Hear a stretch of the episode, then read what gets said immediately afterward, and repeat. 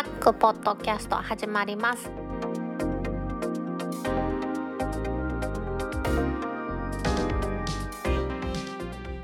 2020年12月11日タックポッドキャスト2第124回目の始まりです。この番組は天王寺アップルクラブの大道とコメントのコーナーからはタックメンバーの北尾姫とお届けします。今週のオープニングで取り上げたいのはもうすごい話題になっています。NTT ドコモが12月の3日に新料金プランアハモというものを発表しました。プラン自体は来年の2021年3月から提供すると。ドコモのプレスリリースから読みますとニューノーマル時代を切り開いていくデジタルネイティブ世代にフィットした。月間データ容量20ギガを2908円でご利用いただける新たな料金プラン。アハモを2021年3月に提供開始いたします。アハモは料金やサービス内容についてしっかり納得してご契約いただくことを目指した料金プランです。そうしたコンセプトに基づき新規契約手数料や MNP 点数手数料細かい割引の条件などを極力なくしたシンプルな料金プランとしました。つまり月々の料金が2908円。これは税別なんですけれどもこれで20ギガまでのデータ通信が使えると。で20ギガを使い切ってしまったとしてもですね1メガ BPS でデータ通信は使えます。高速通信したければ1ギガあたり500円で追加チャージ。これはまあええ値段しますね。さらに注目するのは 5G が使えると。で月額20ギガのこのデータ容量の範囲で海外82カ国の国や地域で追加料金なしでデータはそのまま使えます。そしてそしてですね音声通話ですよ。1回あたり5分以内の通話が2908円の中に含まれてます。5分を超える通話は30秒あたり20円ですから今の普通の通話と変わりない。もう一回整理しますね。まずは月額の料金は2980円。そしてデータ通信は 20GB 用意されている。とでそれを超えたら1メガ BPS になりますで音声通話としては1回あたり5分以内の国内通話は無料です。それを超えたら30秒で20円データネットワークとしてはドコモの 4G と 5G 両方が使えますよ。さらに事務手数料としては新規契約事務手数料機種変更手数料 MNP の点数手数料が無料です。ソフトバンクはサブブランドで Y モバイルってやってますね。KDDI はサブブランドで UQ モバイルやってますがドコモもこれはアハモってなってますけどアハモバイルという形でサブブランドにしようと思ってたようなんですね。それが間違いないと思えるのは来年の5月まではですね現在ドコモを使ってる人も MNP と 同様の手続きが NP ですね。これをしないとこのアハモに切り替えれないということですのでサブランドで別のサービスとしてやろうとしてたみたいなんですよね。ウェブページもアハモーデも取ってるんでですね、ドコモの中ではありません。今ちょっとね、ウェブサイトの話しましたけれども、今回、新規契約を含むですね、各手続きは全てオンライン、ウェブでしか提供しません。窓口での販売は用意しないし、電話窓口も緊急用のところ以外はですね、多分なくしましたとかそういうところ以外は設けないということになってます。ドコモの通常サービスと一線を画してサブランドをやりたかったと思うんですよね。その関係もあって2021年の3月からサービス開始しますけれどもでドコモを使ってるお客さんでも5月までは新規や MNP の方と同じで5月からはドコモの人専用のウェブサイトにできると。プラン変更として扱いますよということのようなんです。で12月3日から先行受付を受け付けまして5月の31日までに契約しますと D ポイントが3000ポイントもらえるということですからね。まあ、D ポイントが欲しい人はこれいいんじゃないですか？乗り換えるだけでいいしね。点数手数料もただって言ってますからね。まあでも少し気をつけないといけないところがあるんですね、まあ、最初に冒頭に言いましたようにですね。ニューノーマル時代を切り開いていくデジタルネイティブ世代にフィットしたということでね。私ニューノーマル時代を切り開くデジタルネイティブ世代じゃないかもしれないですけどこれ使いたいんですけれども。ということなので新規申し込みから各種の手続きサポートまで全ての手続きは Web または専用アプリで完結するということで MVN やサブブランドのまたコスト削減のやり方まさにそれを踏まえてる。ですのでこのアハモユーザーはドコモショップだとかドコモインフォメーションセンターを利用できない。これもまあサブブランド化しようとしてたっていう名残なんでしょうね。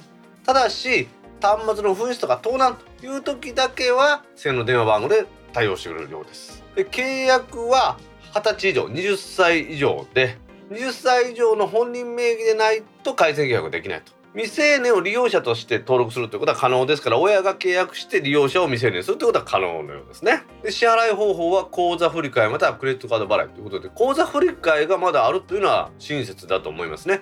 こういうサービスはほとんどクレジットカードがないとダメだというのが多いですのでそう考えるとそこは親切なのかなと思いますね。これは地方の人で気をつけてもらわないといけないのはなんとフォーマエリアは使えない。つまり 3G のエリアは使えません。ドコモの 5G エリアと LT4G エリアっていうのは使えるんですけれどもフォーマ 3G エリアは利用できないということなんで。なのでフォーマしか使えないエリア北海道とか東京とか鹿児島の離島にたくさんあるんですけれどもそういうところでは気をつけてください。県外になってしまいますよ。で海外ローミングは82カ国。普通のドコモだともっと百何十カ国あるはずですけども82カ国に限定されます。ただしですね先ほどの2980円で契約できます月額20ギガの通信容量の中から使えますんでこれはまあ得なんだろうなと思います。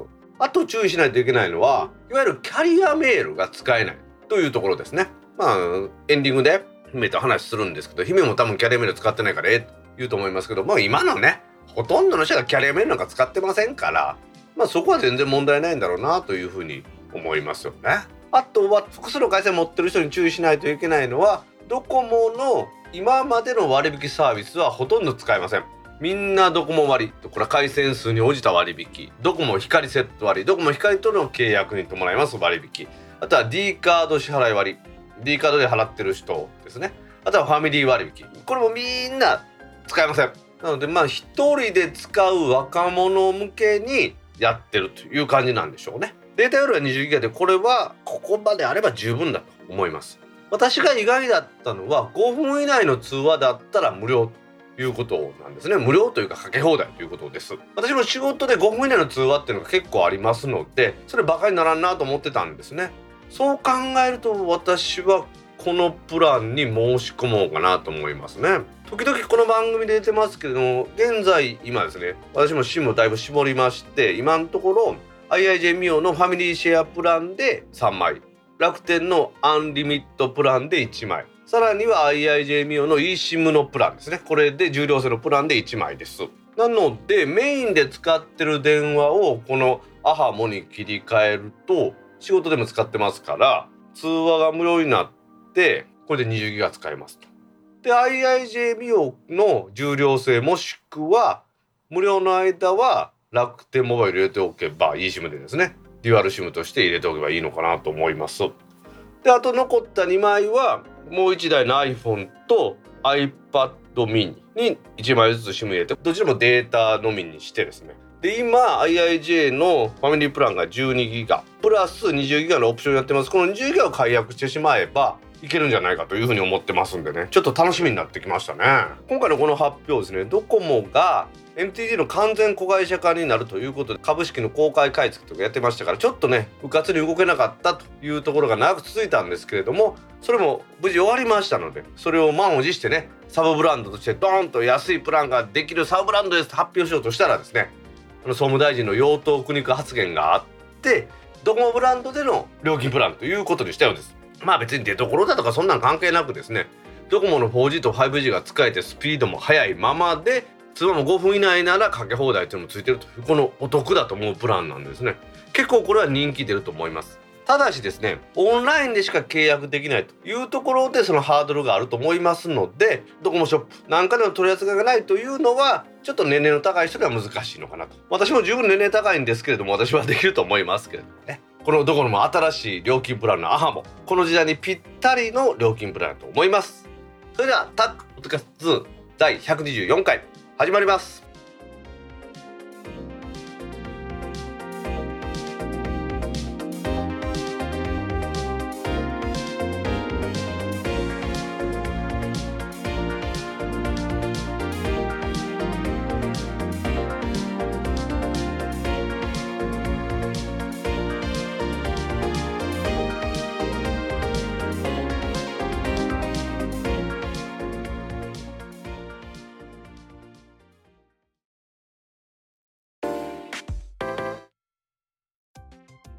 タック公式ツイッターアカウントでリツイートした記事を紹介します。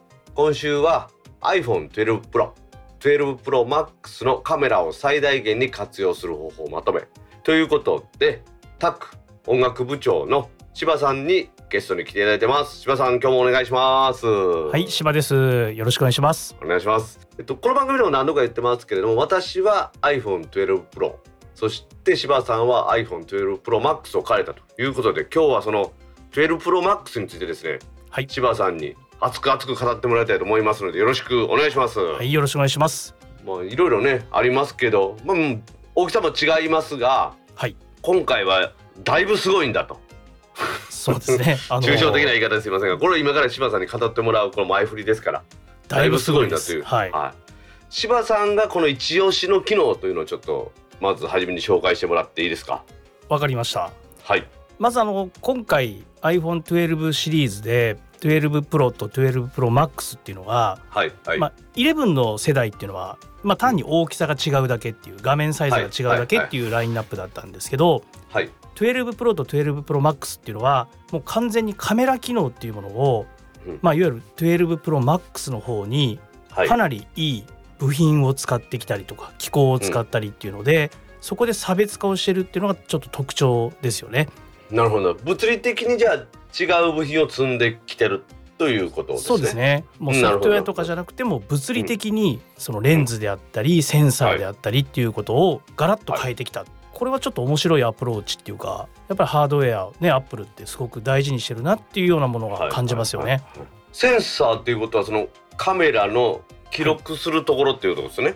そうですね。それ自体がもう変わってきてるわけですか？変わってきました、うん。三眼ある、まあ、はい。超広角、まあ、広角広角といってもまあ標準みたいなもんですけど超広角、はい広角望遠ってあるじゃないですか。でまず超広角については12 Pro も12 Pro Max も全く同じ部品が使われてるっていうのは、はい。まあ、はい。いろんなところ出てるんですけど、うん。おそらくこれ11 Pro もそれほどなんか画質は大きく変わらないかなっていうのが印象を持ってますね。その部分はですね。はい、超広はい。角、広角は、うんまあいわゆる標準というか広角というかはい。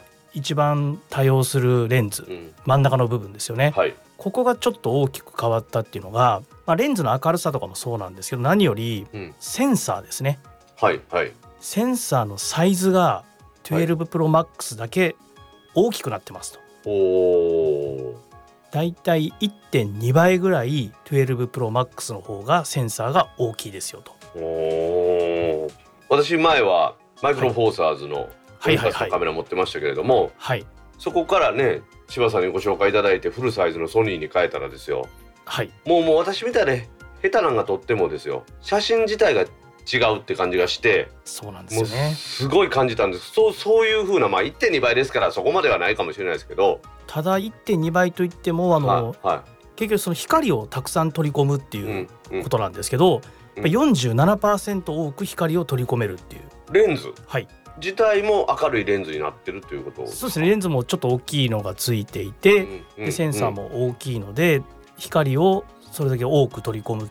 で多く取り込むっていうことは基本的に薄暗いところでもあの光をたくさん取り込むので、綺麗な写真が撮れるとかもちろん明るいところでもそうなんですけど一番分かりやすい違いがはい。標準のレンズの部分で写真を撮りますと。で iPhone だとポートレートモードっていうのを使って疑似的にちょっとボケさせたりってあるとはい思うんですけど、はいやりますね。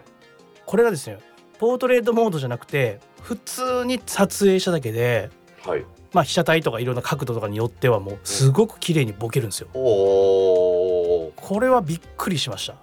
なるほど。被写界深度が浅めになってるということですから、はい。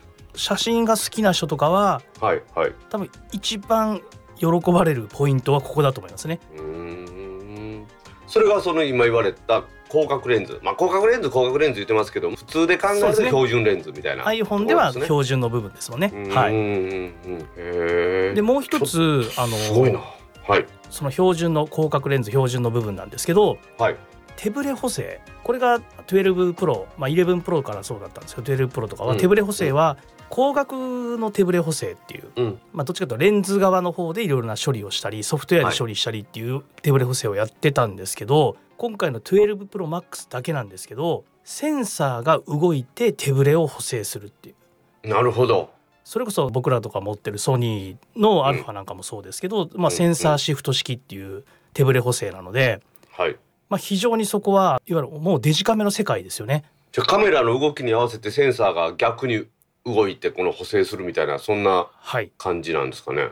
センサーが大きくなって手ブレ補正が、まあ、デジカメの使っているような手ブレ補正を持ってきたっていう。この機構だけでもちょっとあのびっくりするようなここまで変えるかっていうぐらいですよね。うん。なんかそうなってくると本当カメラですね。いやカメラなんですよ。そこに価値を見出すかどうかで多分評価が全然変わるような気がしますよね。でかいじゃないですか。でかいですよね。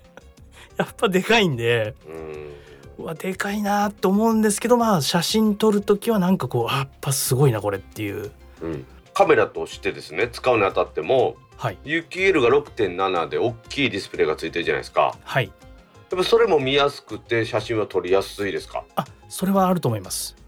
あのやっぱり大きい方が構図見たりするのもすごく分かりやすいですね、まあ、特に僕とか大道さんねちょっと目が弱ってきてると。そうそうそうですね。大きい方が見やすいですよね。やっぱりそう考えるとやっぱり大きいのは正義ですね。まあそうですね。はっきり言って重さとか大きさを置いとけばもう見やすさとか考えればもう大きい方がもう絶対的に正義だと思いますね。標準レンズでもそれだけの差があるということですね。そこがはい。おそらくまあ最も大きなその機構的な部品の違いっていう部分ではその標準の部分が大きな違いがあってあと望遠側ですねはいはいはい。でこれが12プロだと大体52ミリとかですかねあの、まあ、いわゆる一眼の世界でいくと標準レンズって言われてる、またこれややこしいんですけども、はいはいあのはい。標準的な画角なんですけどもうん今回12プロマックスは65ミリっていうはい人物とかを撮ったりするのにうんいい画角って言われている。これまあよく iPhone で言うと標準のレンズが1という1倍というするはいと、はいはい12プロだとあの2倍になりますよね望遠にすると、はい二倍になります。二倍って出てきます。2倍って出ますよね。うんで12プロマックスだと2.5倍っていう、まあ、2倍と2.5倍の違いがあるっていうところですかね。うんうんうんでこの差もですねパッと見は違いはわからないかもしれないんですけどはい。やっぱりいざ撮ろうとした時にあの遠くのものが撮ろうとした時には2.5倍と2倍って全然違ったりするんですよね。へえ。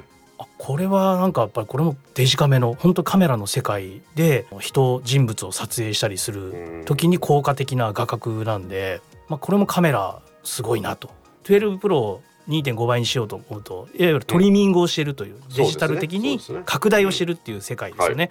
これが拡大ではなくてもうレンズの力で見せてるっていうのは、うんここも真似ができないところではありますよね。うん。そうなると私もちょっとマックス欲しくなってきましたね。本当大道さんはね僕は個人的にはマックス持った方がいいと思います。だってねこう電車乗ってる時とかあのはい。iPad mini とか使ってらっしゃったじゃないですかね。は い使ってますね。iPad mini やったらもう12 Pro Max でいいんちゃうかなってちょっと僕はツッコミを入れたくなるぐらいの普通に替えが利くと思いますね。もうでもカメラって割り切ればもう絶対的にこれはメリットはあると思います。そうですよね。昔はねコンデジとかをみんな持ち歩いとったじゃないですか。はいはい。もう今コンデジなんて誰も持ってないですもんね。いやそうなんですよ。もうレンズの交換式のもうミラーレス一眼とかフルサイズとかそういうのを持ってこないと、そうですよね。もう差別化できないですよね。うん。そう考えると私の選択が中途半端ではいはい iPhone XS からはいどうしようかなと思ったんですけどね12、12ミニだとはいカメラの性能がいまいちやからまあプロの方がいいかと思ってプロにしたんですけど、はい。でそこまで金出すんやったらプロマックスにしとった方が絶対良かったってことですよね。まああの個人的にはですね あのプロマックスはおすすめですと。でもねポケットにね。入れるんだったらもうこのはい12プロのサイズがもう限界なんですよね。はい。うん、その12プロマックスの写真なんですけど、あの、今ナイトモードっていうのがありますよね。あのうんうん暗がりで撮影したはい時に、はいはいはいまあはい。1秒とか2秒とかあのうん長く撮影し、まあ複数のね写真をうまく重ねて、夜を綺麗に撮ってくれるっていう、これが発動するとおそらくそんなに12プロも12プロマックスも変わらないと思うんですけど。おそうなんですか？そこなんかちょっと勇気づけられますね。もうナイトモードについてはやっぱり処理ソフトウェアの処理だと思うんですよね。はいはいはいはい。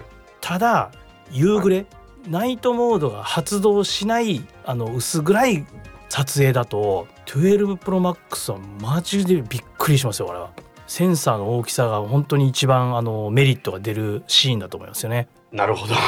あの室内とか。室内は強そうですそうね室内が強いんですよ。夕暮れとか室内とかちょっとやっぱりちょっと暗いところですよね。今回その iPhone もやっぱりはい。オートフォーカスがピントの合わせるのがあのねライダー使ってると思うんですけどはいはいそのあたりも相まってうん。何かこの、まあ、センサーサイズが大きいとかそのライダーを使ってるとか、うんうん。相まって多分そのその室内とかはいここの進化がちょっともう11プロの世界と全く違うんでおそらくこれは12プロとも違いっていうのはやっぱセンサーサイズはもうこれはもう物理的な話になってくると思うので、薄暗いところは確実に強いと思いますね。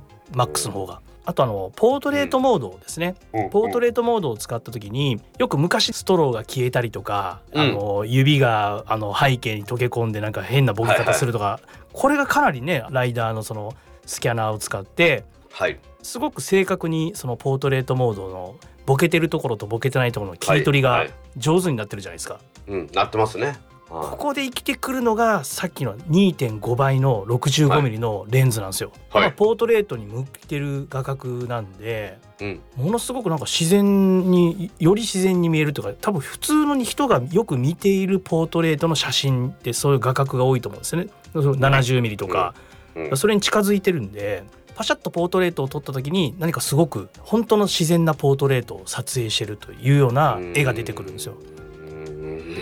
うんいいですねやっぱり。結構よくさ僕もねちょこちょこちょこちょこ撮影してるんですけどはいはい。しょっちゅううおーって感激してますよ。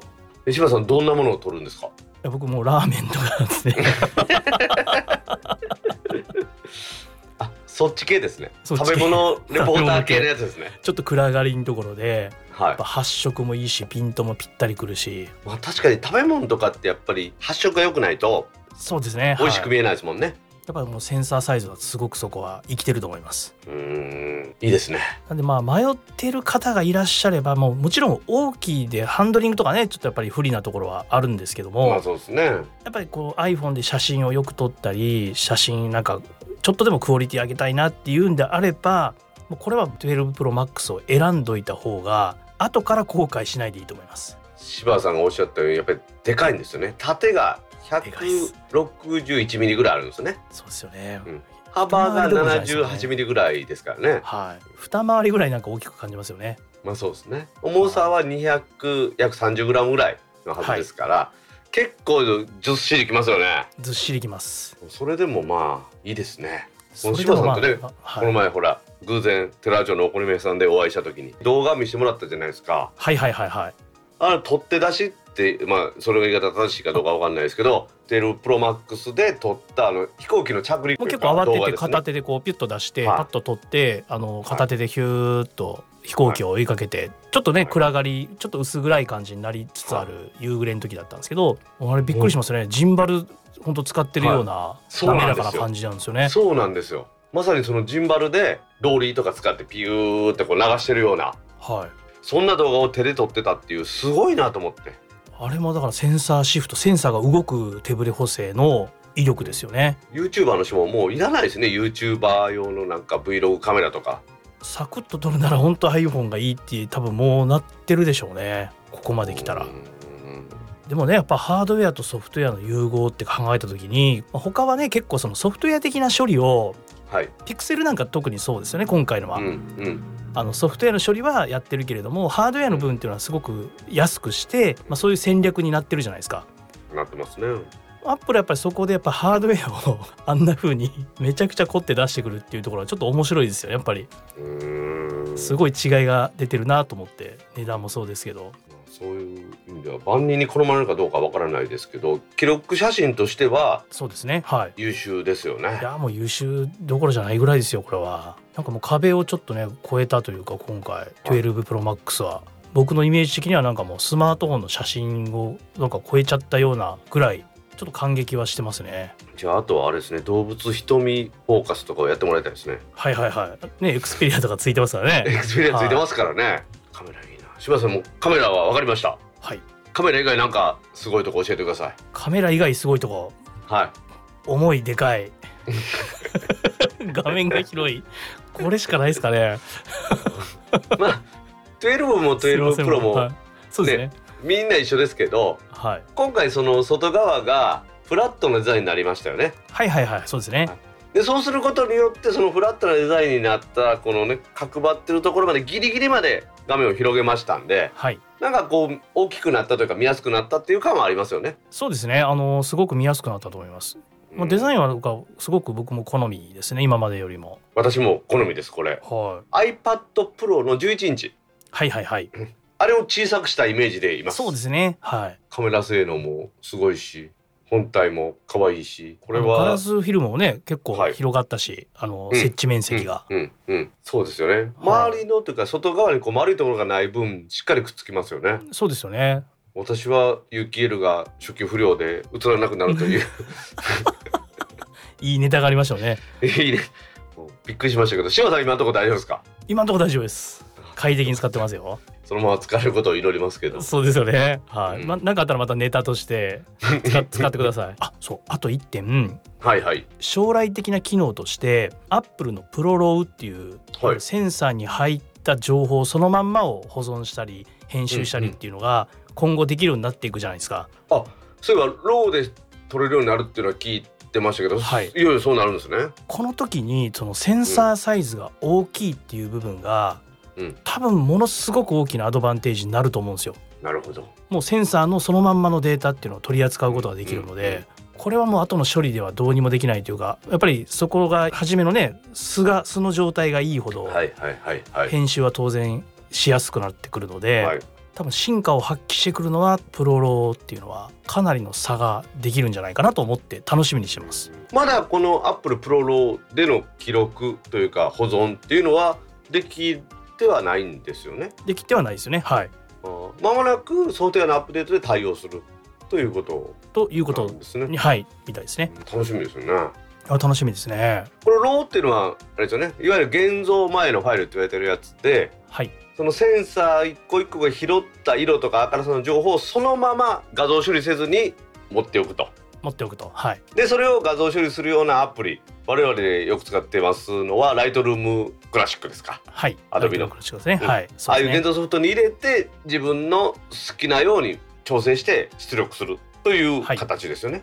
そうですね。そら島さんのおっしゃる通りソフトウェアの処理とかそんなんも何にもないわけですからこれこそセンサーサイズが大きくてレンズが明るければ明るいほど表現力というか記録力というのは豊かになるに決まってますもんもうね決まってますね。いよいよあれですかはい。カメラですねもうカメラですこれは。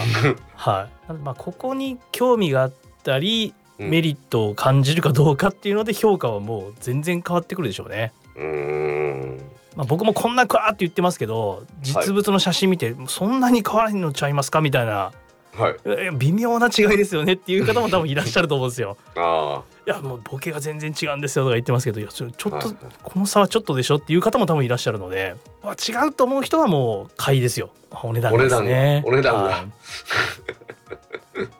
高いんですよ。あいい値段しますもんいい値ね段しますよね。私が買った12 Pro より高くて MAX の方は128ギガで11万7800円256ギガで12万8800円はい。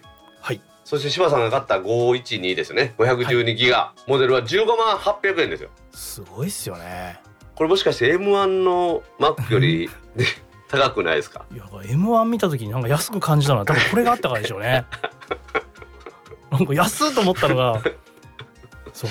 12 Pro Max を見てたからでしょうね。なんか iPhone のこのお値段高いのはもう止まらないですね。止まらないですうね。いや今回そただまあまあまあ。のプロローがあったんではいなんか512ギガなんか後で必要になったら嫌やなと思って通常256で僕は全然十分足りてるんですよ。はいはいはいはいもう半分ぐらいしか使ってないぐらいだったんですけど、なんかこうねプロローを使ったらもしかしたらとかなんか余計なことを考えてうん512にしちゃいましたね。512ってことは多分柴さんも私も同じ M1 買ってますからはい。M1 のストレージと一緒じゃないですかいや言われてみたらそうですね今気づきましたよ。そんな使わへんでしょ。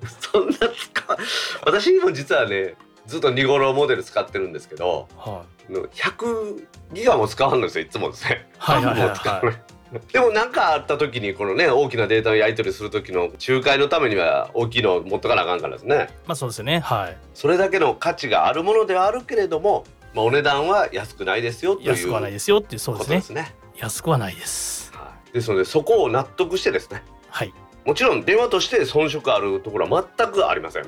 はい全くない表示機能ももう有機 L の大きいのでめちゃめちゃ綺麗です。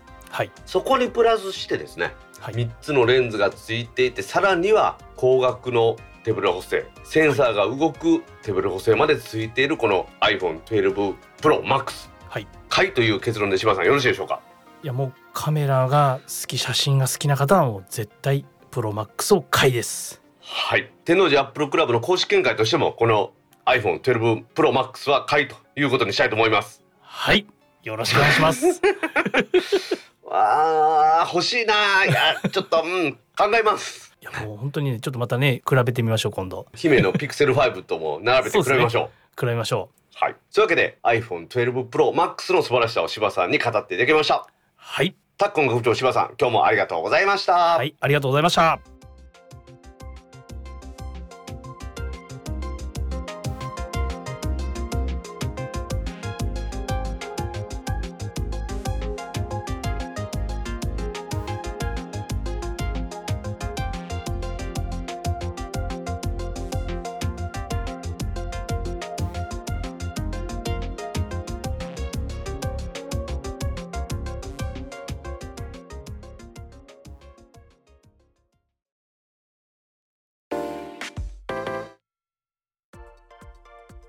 ポッドキャストにいただいたコメントを読んでいくコーナーです。このコーナーからはタックメンバーの北尾姫とお届けします。皆さんコメントありがとうございます。はい今週もたくさんのコメントありがとうございます。ツイッターでハッシュタグタックキャストとタック宛てにツイートいただいた中から一部を紹介します。はいお願いします。第123回拝聴ノンスタンドアローン 5G については本来なら 4.5G とか 4.9G といった方が良かったんじゃないのと思うんですよね。営業戦略上 5G と言っちゃったんでしょうがスタンドアローン方式のことを考えると本当にややこしいなと思います。ゆっくりもばっていってねさんから12月5日18時3分にツイートいただきました。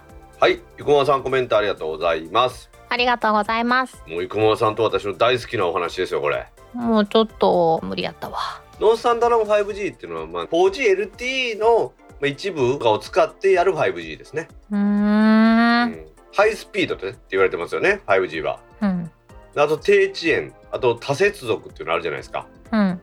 あの辺はスタンダードの 5G だと全部実現するんですけどうん。ノンスタンダードではええとこまあ早いだけっていうとこなんですよね。うん。低遅延なんていうのは難しいって言われてるんですよ。うーんまあそういうところもあって生駒さんが言う通り 4.5G とか 4.9G だったのかなっていう 3.9G って実際ありましたからね。4G のちょっと手前で。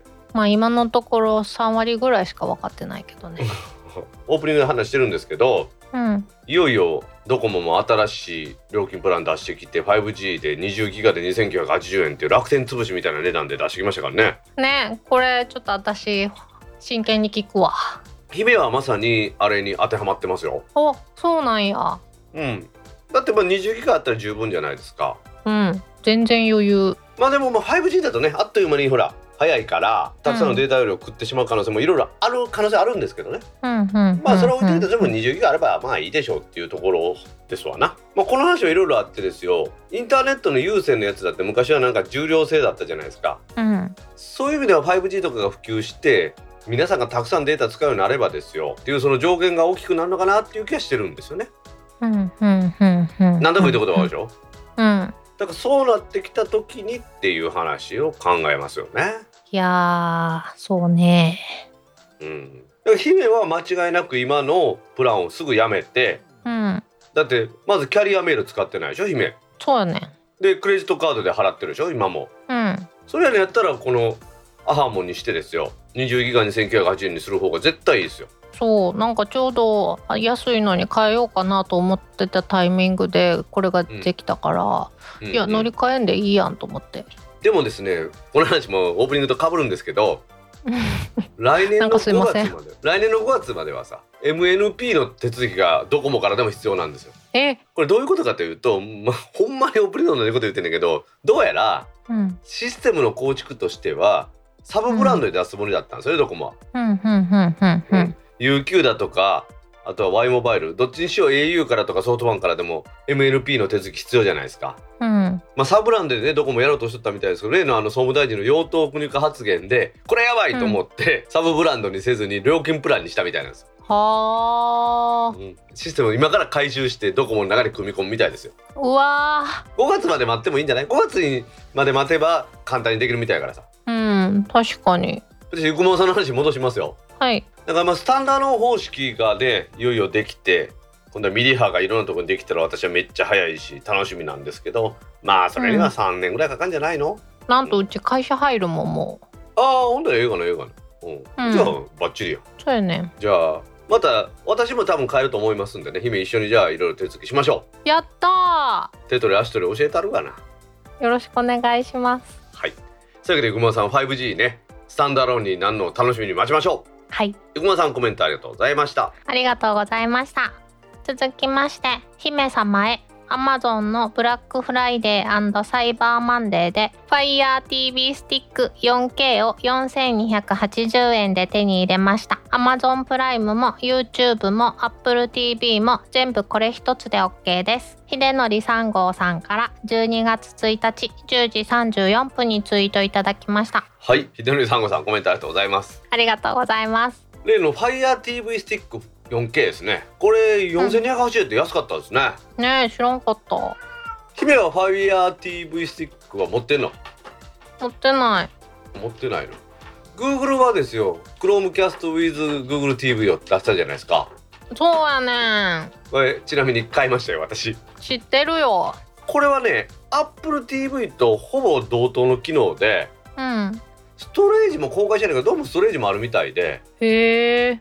Apple TV の半額ぐらいなんですよ。あ、え、そんなに安かった？7600円です。あ、そっか、この Fire TV ブラックマンデーと、あ、ブラックフライ、あかん、間違った。ブラックフライデーとサ サイバーマンデー揃って4280円ってだいぶ安いんか？いやわしこの Fire Stick 系って全然興味がなかったんで調べてなかったんですけどちょっと見てみましょうか。ちょっと待ってね、う番組の途中ですか？検索中です。6900円ですね。おー、うん。おー安いね。いろいろ考えてるとこあったんです私もいろいろ考えた結果 Google にしたんですよね。今までの Chromecast って姫のもんでもそうやったと思うけどミラーリングする専用みたいな感じだったでしょ、うん。そうじゃなくてその中にアプリが入れれるんですよでリモコンがあって姫がほらくるくる回すリモコンがついてるとったやんかうん。あれくるくる回すリモコンじゃなかったわただの十字キーやったあれえ、そうなんや。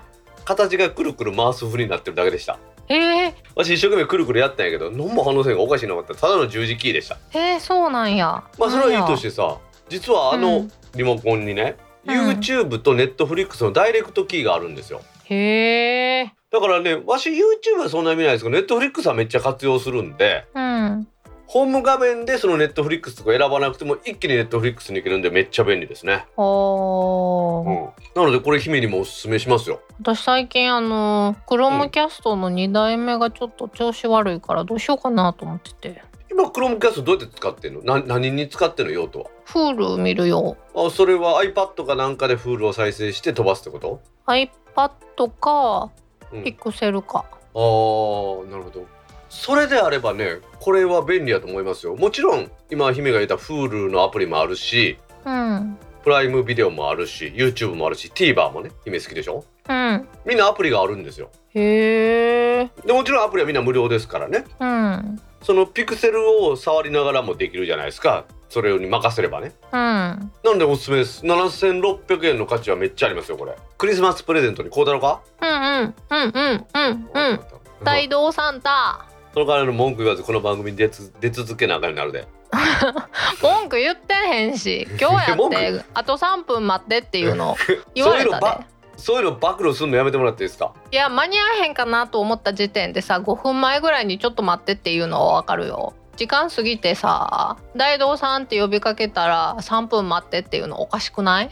でも私今日文句言ってないよ今言ったけど。収録前に文句言うのやってるけど収録中に言うのやめてもらっていいですか？カットするのやめてな。はい。まあすいませんでした。えーでも私 FireTV でもいいな。ででも姫の大好きな Google やで。そうやね。Google 好きの人はこっちでしょっていう意味ですよ。姫にはこの方がいいですよっていう意味。そうやね。秀則さんそうやね。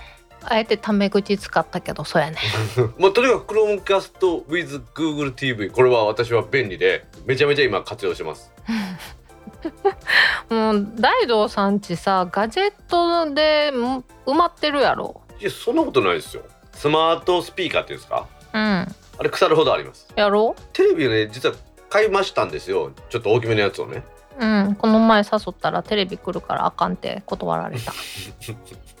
はい。それで今までの32型を寝室に持って行ったんでうんそっちにつけてます。いやテレビが家に2つあっていいなと思って。姫のとこその前に部屋一つしかないやろ。一つの部屋に二つテレビ置いたらあかん。これだけはもうわしの間違いないアドバイスやから。ちゃうねんちゃうねん。そもそもうちのテレビ、多分大道さんのお家にあるパソコンのモニターぐらいやねん。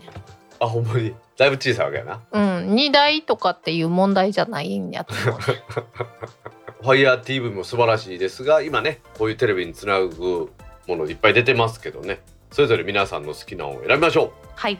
はい。というわけでひろみさんコメントありがとうございました。ありがとうございました。続きまして私は光り物白身赤身トロウニで最後は穴子のパターンが多いです。穴子の代わりにネギトロのパターンもひろふわさんから11月30日20時7分にツイートいただきましたはいひろはさんコメントありがとうございます。ありがとうございます。あー穴子か。穴子もいいよね。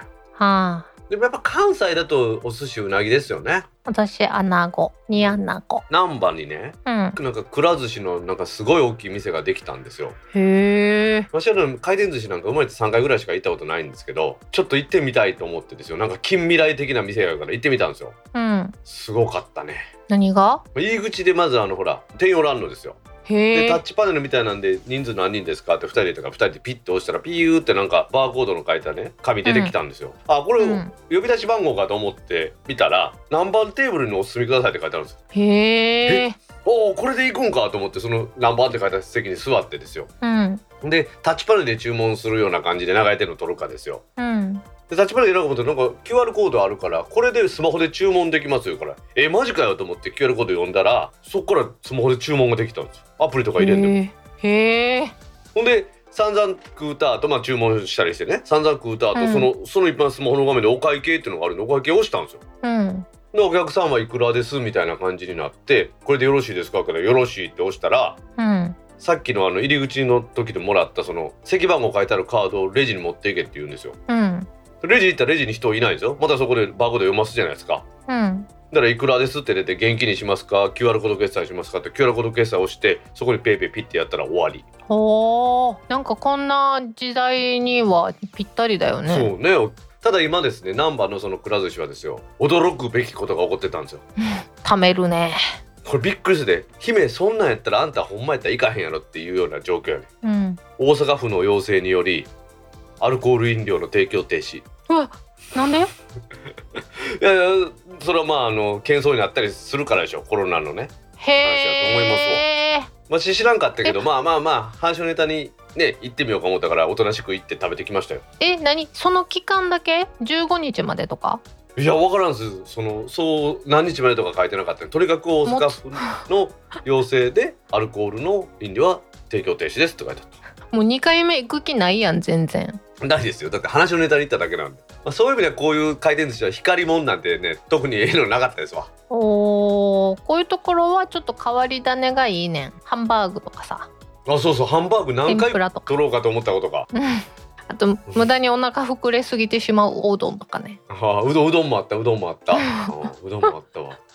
お寿司食べに来たのにうどんでお腹いっぱいになってしまったとかね。まあでも楽しかったよ。楽しいよねじゃ気軽にお寿司を食べようと思う時はぴったりやと思うね。絶対や。うん。でも私スシロー派やで。あスシローはうん。今度は難波じゃなくて千日前ですねあの皆さん大阪以外の人はあんまり区別つかないと思いますけど難波と千日前って違う場所なんですけどうん千日前なんですけどスシローの方は都市型店舗って言ってね120円らしいえくら寿司は同じく100円やったんですけどねへえうんだから都市型店舗ですってくらあのスシローの方が書いてあったからああ、うん。そうなんや。ってどういう意味かなと思ったらそういうことらしいです。都市型店舗っていうのはちょっと1個の単価が高くしてあるみたいな。はあ。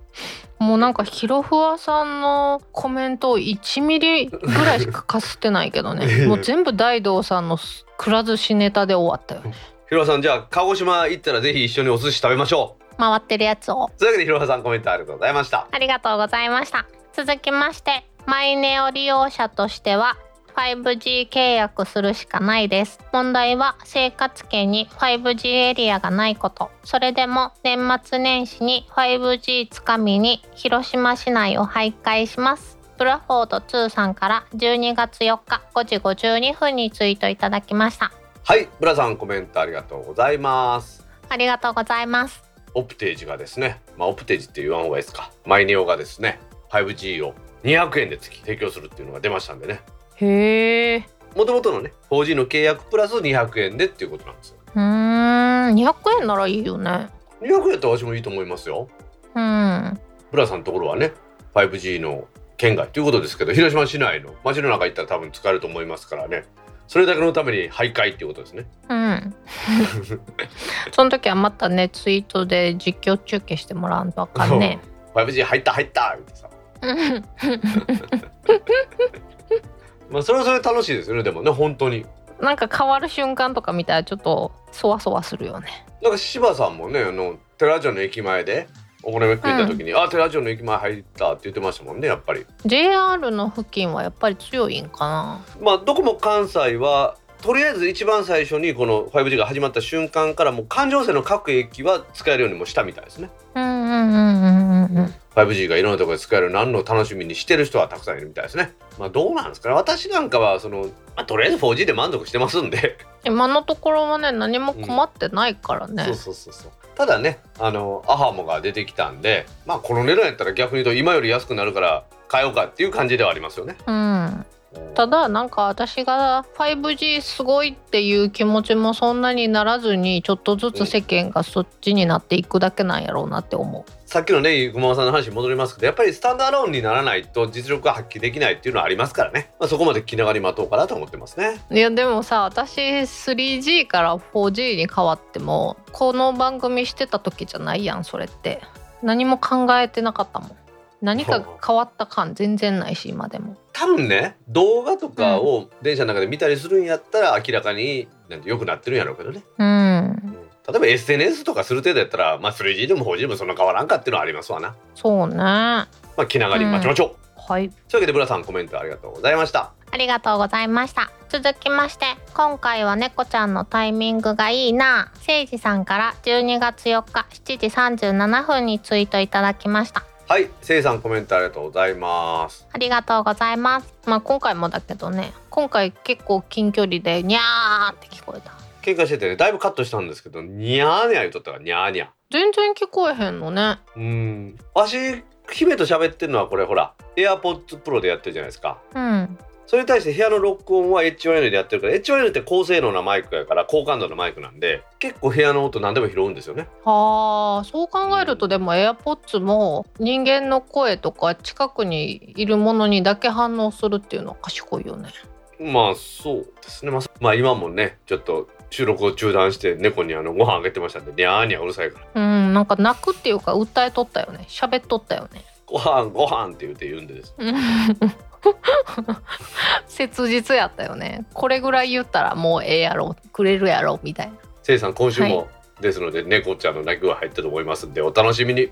はい。はい、というわけでせいさんコメントありがとうございました。ありがとうございました。続きましてポケモン GO は息子にせがまれてリリースした頃にアカウントを作りました。Google や Twitter 等を他のアプリのアカウントに紐付けするのではなくゼロから独立してアカウント作るのは本当に大変でサポート有料化もやむなしといった感じです。サカゼプラスさんから9月6日12月4日9時6分にツイートいただきました。はい。プラスさんコメントありがとうございます。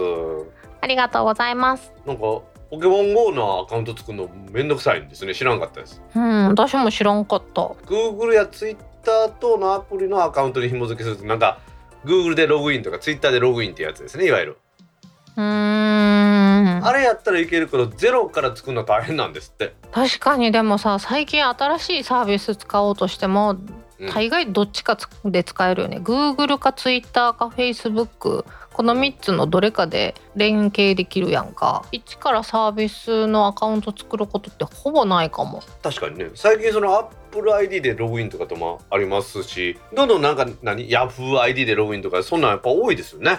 うん私はねできるだけその他の ID と紐付けしないようにはしてるんですよ。うーん。だってそれを乗っ取られたらみんな乗っ取られそうな気がするじゃないですか。うんでも確かにそうやと思なのでワンパスワードで毎回その生成してパスワードなんかも生成してで二段階認証できるのは必ず二段階認証するようにしてます。ううん。ピベはこのポケモン GO とかはアカウント作った？多分 Google アカウントやと思う。他にでも一から作ってしかもお子さんのやったらいろいろセキュリティとかもあるやろしね。ゾッとするねそう考えると。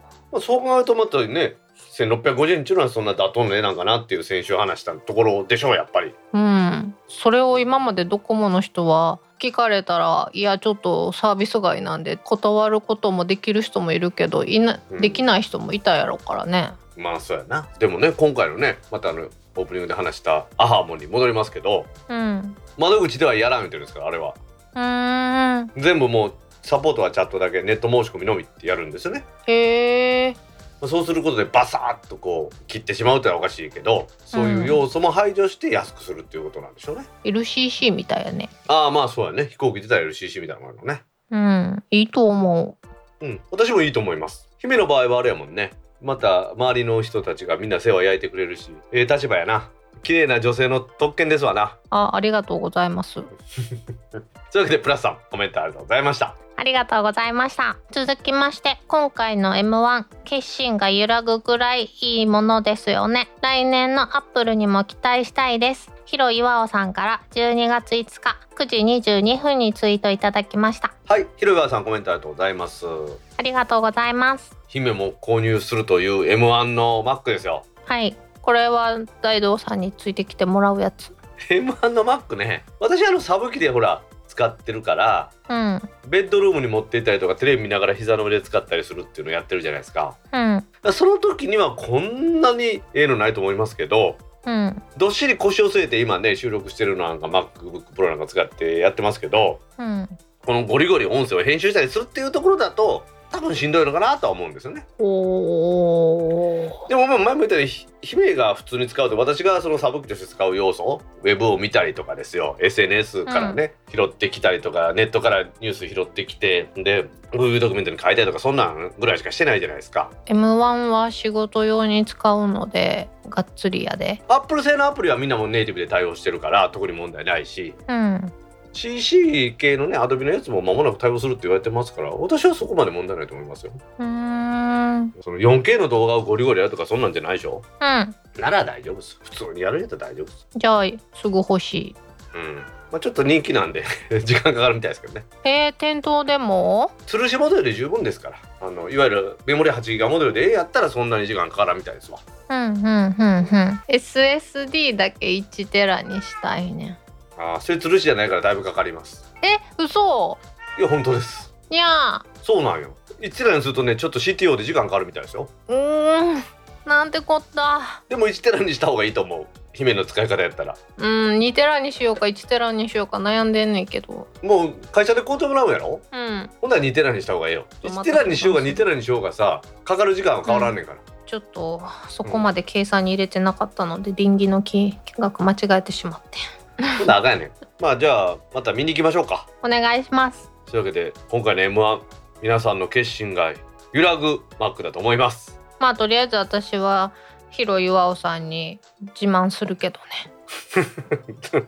ああはいじゃあ早く手に入ることを祈ってますはい。ひろやさんコメントありがとうございましたありがとうございました。続きまして、補給しながら聞いています。ゆいまるさんから12月5日5時31分にツイートいただきました。はいゆうまるさんコメントありがとうございますありがとうございます。快速旅団のゆうまるさんですいいなあ私、お灸か針が今一番したいねん。姫お灸とか針好きなん？したことないねん。お灸はでもあれやで後残るで。え、そうなん？基本的にはだってあれですからねあのタバコの葉っぱみたいなもん体の上で燃やすわけですからね、へえ、じゃあ針にしようかな。両方ともされてる自分を想像するだけでシュールで面白くない？私はあの頭のてっぺんに要求してもらってたんですけどね。あの片札が頭のてっぺんについてました笑うとこちゃうぞ。笑うとこちゃうぞ。はい。まあお給もあの千年球とかってあるじゃないですか。うん。あれは大丈夫ですよ。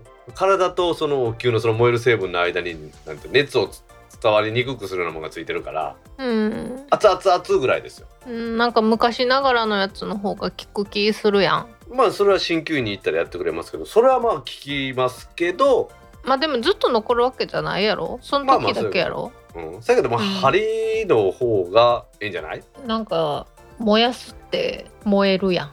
でもねその針とお灸を組み合わせるやつとかもあるよ。なんか針刺すじゃないですか。うん。その針の上にお灸をしてその針を通じて体の中にあったかさをこう通じるっていうの？見たことある。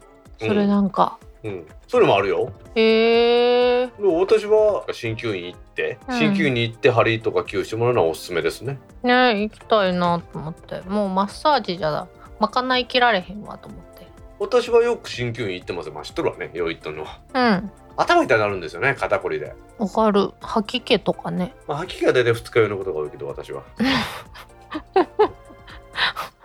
かぶせてくるよねかぶせてくるよ今村さん嬉しいですね。お灸しながら聞いてもらえてですね。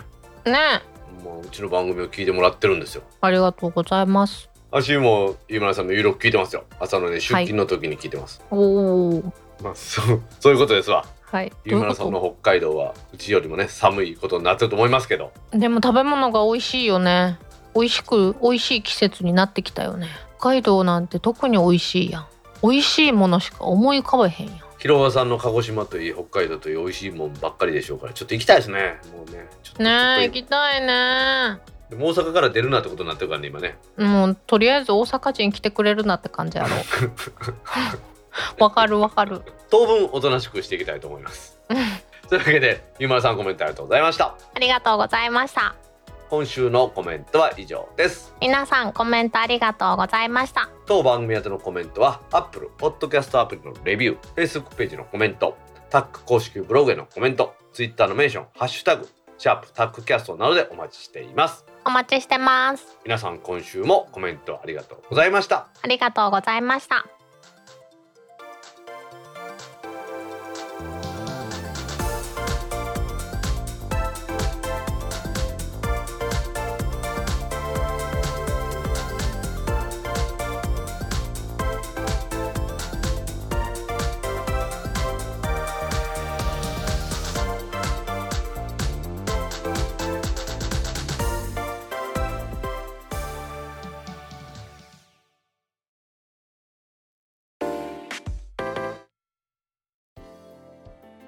タックポッドキャスト2第124回もエンディングを迎えました。はーい。今週はですね先週の第123回でちょろっとだけお話ししましたんです。姫のピクセル5紛失騒動についてちょっとお話ししたいと思います。やったこれね実はね私もまだ聞いてないんですよ。あのうちの番組はこの新鮮さを大事にするんでですね。ーおうおうおちょっとそこに至るまでの経緯だけちょっと私から説明しとっていいですか？はいあの日は確かですねあの寺町のお好み焼き源さんのモーニング営業とかいう日でですよ。うん。朝早うからお好み焼き食ったんですよね。食べてたっていうか飲んでた？で一旦解散して姫は天王寺動物園に確か行ったんですよね。うん。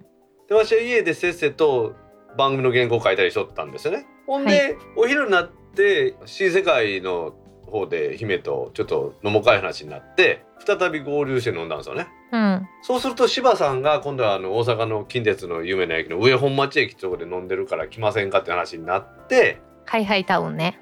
そうハイハイタウンですね。上本町のハイハイタウンに新世界から通天閣の真下でしたよねあれね。タクシー乗って。うん。移動したんですよね、で上本町の柴さんと合流したところで姫がピクセル5ないと騒ぎ出しまして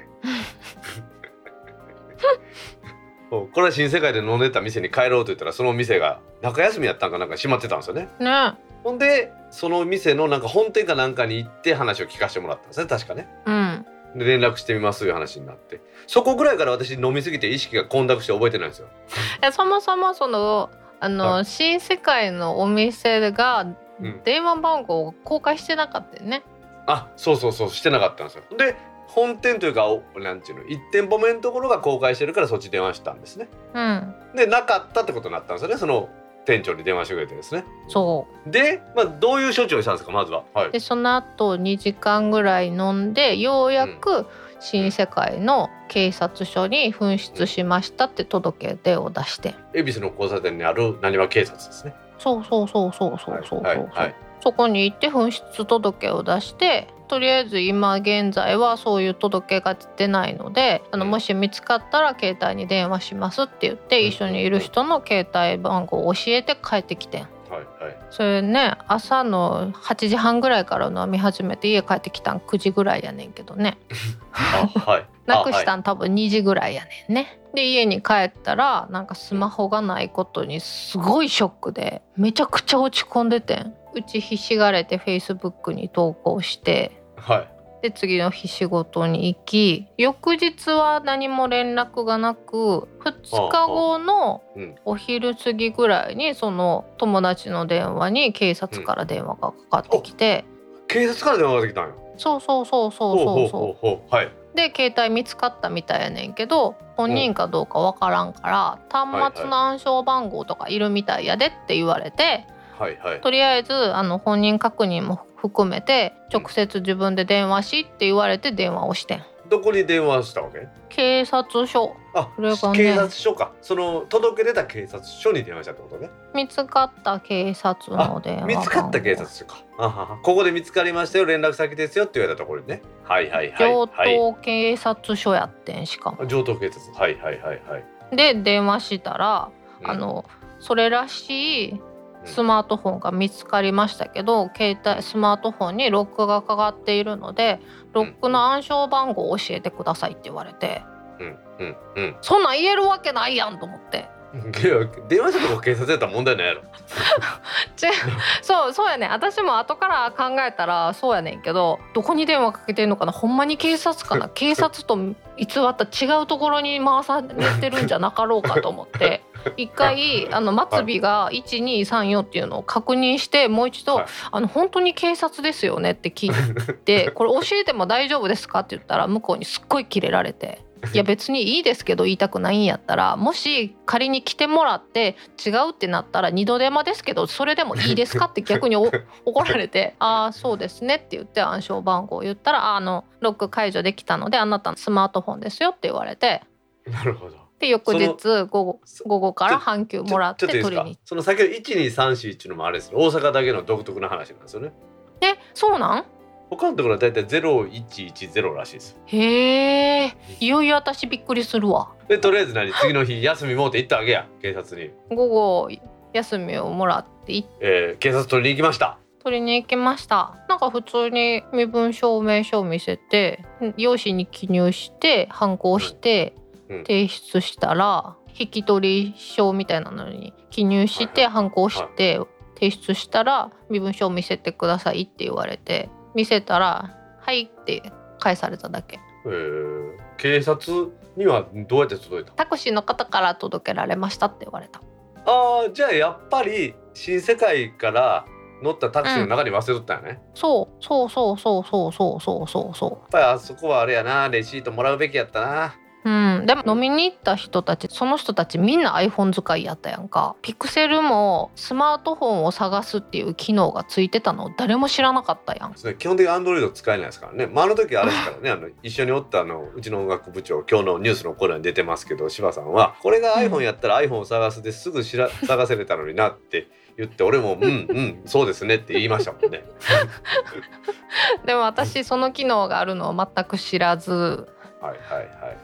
で通信を止めました。止めた時点から追いかけられなくなったけど Facebook の投稿に何人かが書いてくれてん。こんなアプリがありますよ。それで探したら通信が切れた時間のところの追跡で止まっとって。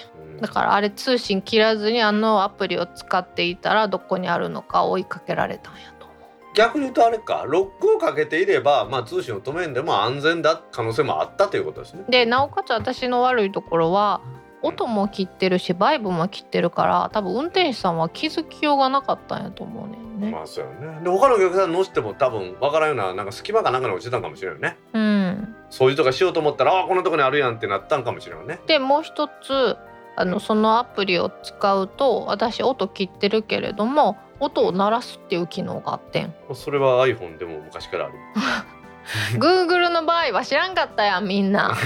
いや知りません。だって興味ないもん 通信を復活した瞬間にそのアラートが鳴ってん。ブーって。うん。よかった、ね、なんや？なんや？なんや？あの iPhone やったらメッセージも出すことできますよ。拾ってくれた方へあー。何番に電話してくださいとか。うん。であのスマホ追跡サービスを起動していますっていう通知がバーって出てきた。うんそうそうそう。あれだから盗んでも無駄やぞっていう警告のためなんですよね。はまあ Android はその機種によるけど iPhone はもうすごいセキュリティがガチガチで盗んだとしても、もう撃ったりできないっていうのみんな知ってるじゃないですか。Android はその点なんかセキュリティ甘いのもあるからねいろいろあるみたいなんでですね。あうん。でも学んだ。今度なくしても大丈夫。おい自信持つなそんなんに。もう大丈夫。iPhone ユーザーに囲まれてても大丈夫。まあそういうわけで今回広原さんからね結局姫のピクセルが見つかったのとのことですがどこで見つかったのか気になるっていうのはこれはタクシーの中でした、はいはい、プラスさんからピクセル紛失かわいそうっすって書いてくれたけどね。見つかりましたよ。見つかりました。はい。信玄さんもね見つかってほっとしましたって書いてくれました。皆さん本当ご心配をかけました。ありがとうございます。だいぶ落ち込んでたんだよ次の日とか。帰ってからが一番落ち込んでたけど。次の日ってことは収録の日ってことやな。うん。その当日の夜とかねあの Facebook に投稿してからこんな機能がこんなアプリやりますよって言われてからのうちひしがれ感。なんや iPhone ユーザー使い物にならんなってずっと思ってで使い物ならんことないもう iPhone だろわし多分もう家帰って Mac まで持ってきて姫 Mac でこれ見てよここにあるぞって言うてるで俺間違いなく。な。Google もできたし。Google もできたけどやり方知らんもんそんな。んいつも言われるけど Windows でなんかこんなんできるけど知ってるって知らんって言うしかないのと一緒やん。あでも安心して姫あの姫の会社携帯 iPhone やろ？うん会社携帯なくなったわしもう協力してるから、いやなんかもうそっちの方が怖いよね。まあ、会社携帯の方がこうやろ。だからそれは速やかにちゃんと調べてパッと出るようにして顧客情報とか流出せんようにしてあげるから。ありがとうございます。まあそういうわけで姫のピクセル紛失機はね実はタクシーの中にあってタクシーの運転手さんが警察に届けてくれて無事姫の元に戻ってきたということでした、おかえり。はい、まあ画面割ってお父さんより気をつけてください。はい。そういうわけで皆さんご心配おかけしました。皆さんも気をつけてくださいねそれではタックポッドキャスト2第124回を終了します。はーい。次回のタックポッドキャスト2第125回は来週12月の18日金曜日に配信する予定です。はい。では皆さん来週も聞いてくださいね。バイニャー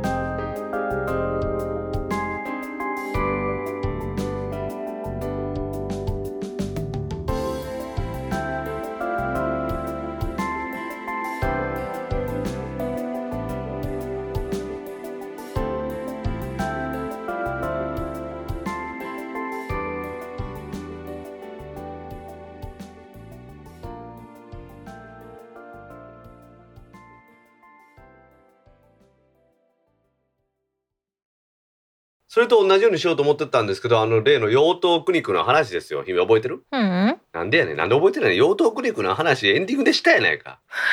う ん思い出した？うんうん。思い出せへんのかよ。なんで エンディングでは総務大臣が養豚苦肉って羊の肉のように見せてあ実ははい。犬の犬の肉だったって話よ。うん。思い出した？はい。どっちやねん？思い出しました。行くで